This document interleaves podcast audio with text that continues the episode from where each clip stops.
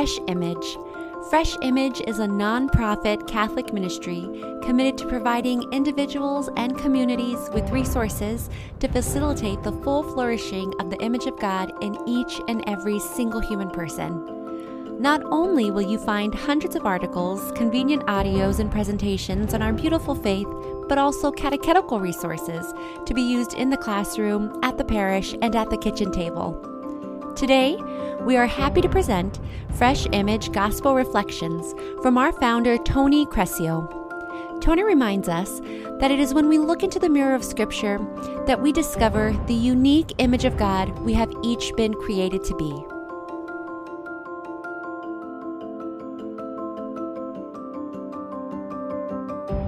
My dear friends in Christ, we come now to the 28th Sunday in Ordinary Time. And once again, as last Sunday, Jesus intends to teach us through a parable. Last Sunday, Jesus taught us through the parable of the tenants, and today, the Word of God nourishes us through the parable of the wedding feast. It is important to recall at the outset that these parables are taught by Jesus within the final week of his earthly life, between Palm Sunday and the Passion, within the context of Matthew's Gospel. Consequently, these parables are part of an extended portion of Matthew's Gospel running from roughly the second half of chapter 21 to chapter 25 that contain Jesus' teaching on various topics, many of which have to do with the end times. Though we haven't focused upon it, this theme has been present in our discussions of the parables of the two sons and the tenants over the last two Sundays. In the parable of the two sons, Jesus makes the connection explicitly by telling the chief priests and the elders of the people that those who have converted, such as tax collectors and prostitutes, are entering the kingdom of heaven before them. Likewise, at the end of the parable of the tenants, Jesus tells the chief priests and the Pharisees that the kingdom of God is being taken away from them, to whom it had been entrusted to nourish and cultivate, and is being given to those who, Jesus says, produce its fruit. There is therefore an element of final judgment latently present in these parables. There will be a time to come, a final time, which Jesus referred to last Sunday as the time of the harvest, when we will have to give an account for what we have done, for how we have lived, for how we have used the precious gift of life and time, and this will determine whether or not we are given entry into the kingdom of heaven. But what exactly will our judge be looking for then? What will be the measuring stick by which he measures us to see if we measure up? We have already given an answer to this question through examining what Jesus means by producing the fruit of heaven when discussing the parable of the tenants. Last Sunday, we discussed how the divine gardener desires to develop within us the life of Christ, cultivating within us various aspects of his life, which we call virtues, so as to reach full maturity in him. It is those who have developed these virtues who are prepared to go to the winepress so that they might pour out the life of Christ within them to give life to the world. This measuring stick of judgment, if you will, is made more obvious in today's parable of the wedding feast. And once again, the lesson is twofold. On the one hand, Jesus is teaching us what God has in mind for us, while simultaneously warning us of what could keep us from attaining the end for which we have been created. Jesus begins today in verse 2 of the 22nd chapter of Matthew's Gospel by saying, The kingdom of heaven may be likened to a king who gave a wedding feast for his son. This seemingly mundane verse, which sets the scene for us, is a beautiful example of how dense and immensely rich Scripture is. For within this one verse, there are three important elements to note which speak to the created purpose of the human creature. The first is the king. Kings are figures that we in the Western world, who live in nations that are variously structured as democracies, have ambiguous feelings about. On the one hand, we have a fascination with them. Millions, for example, tuned in to see the coronation of King Charles III of England. On the other hand, those of us who live in democratic nations are repulsed by the idea of a king, of someone having absolute authority over us. Kings, then, we might say, are figures we have a fascination with but have no desire to live under the reign of a king. Politically, this is not an issue, and even a good, many would say. But theologically, this is problematic. For our existence as creatures is nothing close to democratic in nature. The king in this parable represents the one absolute king, our Creator and God, who has not only given and sustains us in existence, but has created us all on purpose with a purpose.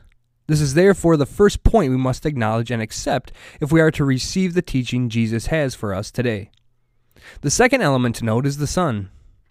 Very simply, the Son in the parable represents the second person of the Trinity, the eternally begotten Son, and eternal Word of the Father. The second element, then, nuances the first. In this parable, the King is God, but more specifically, the first person of the Trinity, God the Father. The second element also provides reference for the third element to note here the wedding feast. It is this third element that brings the created purpose of the human creature to light. All of Scripture details the drama of the eternal wedding feast. How, from the first moment of creation, God the Father has desired to draw all things into communion with Himself. Our first reading for today from the book of the prophet Isaiah is an excellent example of this. There, in verse 6 of chapter 25, God describes the salvation he is working for his people through the image of a rich banquet, saying, On this mountain the Lord of hosts will provide for all peoples a feast of rich food and choice wines, juicy, rich food, and pure, choice wines. If the description of this banquet sounds familiar, it should, for the adjectives used here are similar to those we have highlighted with respect to the story of creation in recent weeks. In Genesis 2, we hear that the garden God had created for and given to Adam and Eve was filled with every tree that was delightful to look at and good for food. From the very beginning, God has desired to share his life with the human family, and from the first moment of human existence, this reality has been sacramentally signified through the consumption of edible creation. Why? Providing an answer to this question opens avenues for an entirely different discussion on the meaning of food. For today, we might mention three reasons why God has chosen to teach the human family about its created purpose in this way that help us fill out our understanding of the meaning of the wedding feast in today's parable. First, eating is an absolutely necessary part of human life. If we do not eat, we die. God has created us in this way for a very specific reason. Put simply, the fact that we have to eat repeatedly in order to live reminds us that we are not God. With every bite, we are reminded that we are not the source of our own existence, but that our existence is provided for by something or someone else. This leads to the second point to note here. Eating is something we often do with those we share a life with. The decline of family meals is a sad and even tragic reality of our own time and place for this reason. Sitting at table with one another provides us with the opportunity to share our experiences with one another. It therefore provides us with the opportunity to enter into one another's lives, to share our existence with one another, if you will. When we bring this second point into conversation with the first, and recall that God wants to provide and share a meal with us, we come to the realization that by providing us with food, with a meal, God wants to commune with us. God desires us to share a life with Him. This then leads to the third point to note, and it has to do with the nature of the meal giver. On this score, the most iconic literary figure is the title character from Isak Dinesen's classic short story, Babette's Feast. After preparing and presenting a sumptuous feast, Babette is found sitting on the chopping block, surrounded by more black and greasy pots and pans than her mistresses had ever seen in their life. She was as white and as deadly exhausted as on the night when she first appeared and had fainted on their doorstep. Dinesen's use of the chopping block imagery is genius, for placing Babette upon it signifies that she has given completely of herself in providing this great feast. This reality is re emphasized by Dinesen when it is noted that not only has Babette physically and emotionally exhausted herself by providing this sumptuous meal, but has also spent her last dime in doing so. In other words, Babette has completely emptied herself for the sake of others, giving them a taste of life to its full by giving of herself. This is a beautiful analogy of our relationship with our Creator, which also gives us a deep insight into the meaning of food and our existence as eating creatures. By making us eating creatures, that is, creatures that continually need to eat to preserve our existence, God is reminding us of our neediness. More specifically, God is reminding us of our need for Him. God, who alone possesses life in Himself, is the source of life for all other things that exist. What's more, this is not only a one time deal. Just as we have an almost continual and limitless need to eat, so too we have a continual and limitless need to be upheld in existence by God, precisely by sharing in His life. Thus, by providing us with every tree that is delightful to look at and good for food, God reminds us that from first to last, life is a gift, a gift that is inseparable from the giver. Food reminds us, as St. Augustine says, that God desires to give us Himself. Augustine puts it this way in his third exposition on Psalm 32 Perhaps you want gold and can't get it, but when you want God, you will have Him. Because even before you began to want Him, He came to you. And when you had deliberately turned away from Him, He called you. He who poured all your gifts upon you, who brought you into existence, who bestows on you his sun and his rain in common with all your neighbors, even if they are wicked, who gives you crops, springs of water, life, health, and immense consolations. He is keeping for you something which he will give to no one else but you. What is this that he is keeping for you? Himself. Ask for something else if you can think of anything better. God is reserving himself for you. God desires to give himself to the human creature, and the very fact that we are eating creatures reminds us of this. That is why in his book Food and Faith, theologian Norman Wirzba describes food as God's love made nutritious and delicious. Eating, continues Wirzba, is the daily reminder that life comes to us as a gift. Filled with food, we continue to live. Filled with God, we have life to its fullest.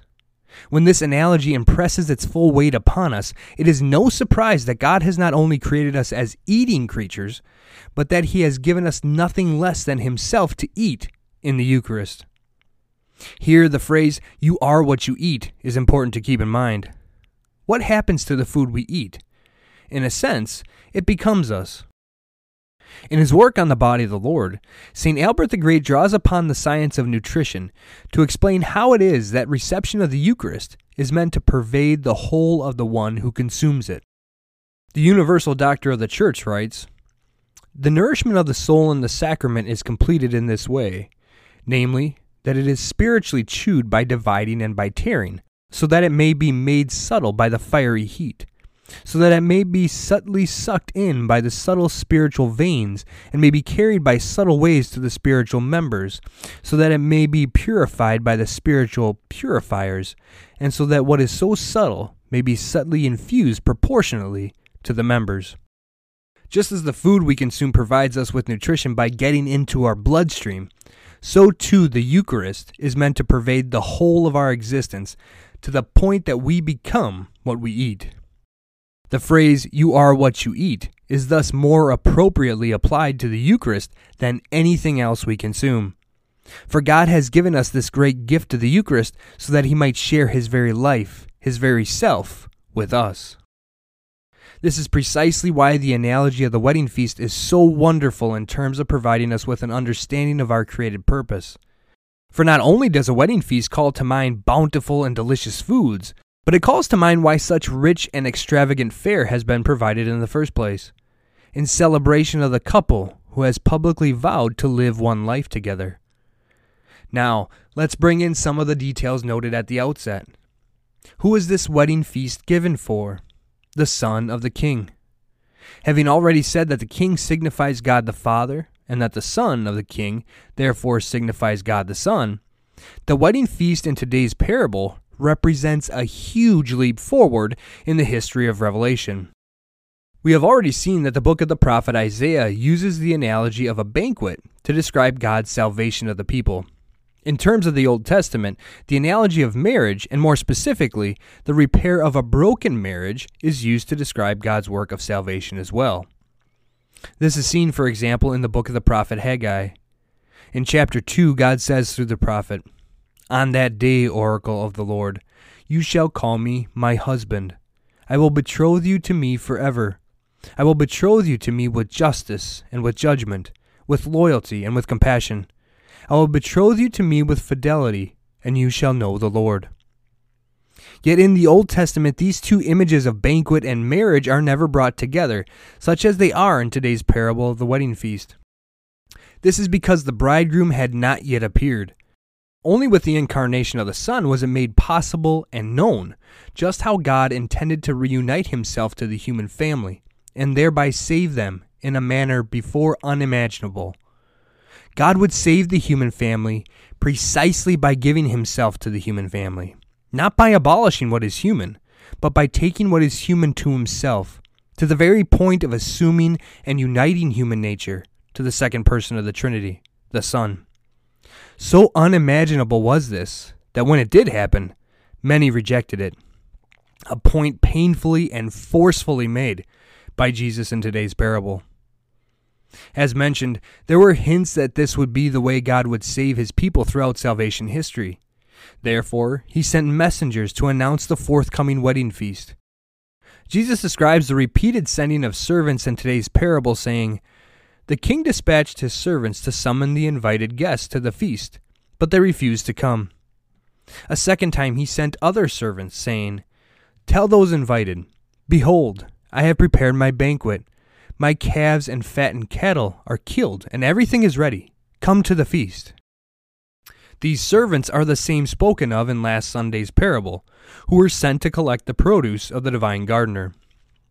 They are the prophets of the Old Testament, the apostles, and all who preach the gospel in word and deed. Thus they endure the same outcome as in last Sunday's parable. They are ignored, mistreated, and even killed. The tragedy, and it is indeed a tragedy, fellow sinners, is that when the good news is rejected, the human creature misses out on the only way it has to flourish. For, created in the very image and likeness of God, the human creature cannot flourish and become what it has been created to be outside of the embrace of the God whose image it bears. My friends, with this weekend's parable, Jesus reveals the good news in a heartbreaking way. From the very first moment of salvation history, God has intended to bring the human family into his eternal and loving embrace through the incarnation of the Son. By the incarnation, God tells us, I desire to give myself to you to such an extent that I willingly become one of you. The incarnation of the Son thus reveals God's intention to wed the human family to himself. And this marriage is something he is willing to pay dearly for. For the price of this wedding feast is the passion of the Son of God. Thus, the wedding feast of the Son is the wedding feast of the sacrificial lamb, as revealed in the book of Revelation and there is a price of admission to this wedding feast on our part as well. For we will not be admitted to the wedding feast of the kingdom just by showing up. No, we must come properly dressed. That is, we must come prepared, fit for the kingdom of heaven. This is the lesson of the man who shows up without a wedding garment and is promptly thrown out of the feast. How do we ensure that we have the right attire for this feast then? We must clothe ourselves with Christ. For the only one fit for the eternal loving embrace of the Father is the Son. Thus, the wedding garment is the baptismal garment we receive at the sacred font of baptism. Thereafter, we enter into the embrace of Christ and thereby retain our garment by receiving the Eucharist. The Catholic philosopher Emmanuel Falque invites us to see the altar linens as bed linens to be shared by the divine bridegroom and his bride, the Church, which includes all of her members. For it is there that the divine bridegroom gives himself fully to his bride, so that the two share one life. But sharing one life means sharing the whole of life. Thus, our marriage to the Lamb must give shape to and form the core of the whole of our lives. Thus, in chapter 19 of the book of Revelation, we read, The bright, clean linen garment of the bride represents the righteous deeds of the holy ones. Celebrating the wedding feast of the kingdom requires living the life of the Lamb who was slain. Thus, the price of eternal happiness is nothing else than this forsaking all others for the love of the divine bridegroom, Jesus Christ.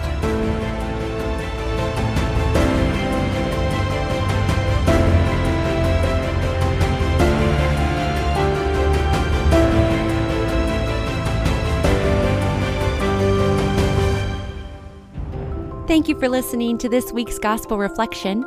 For more resources, please visit us at freshimage.org.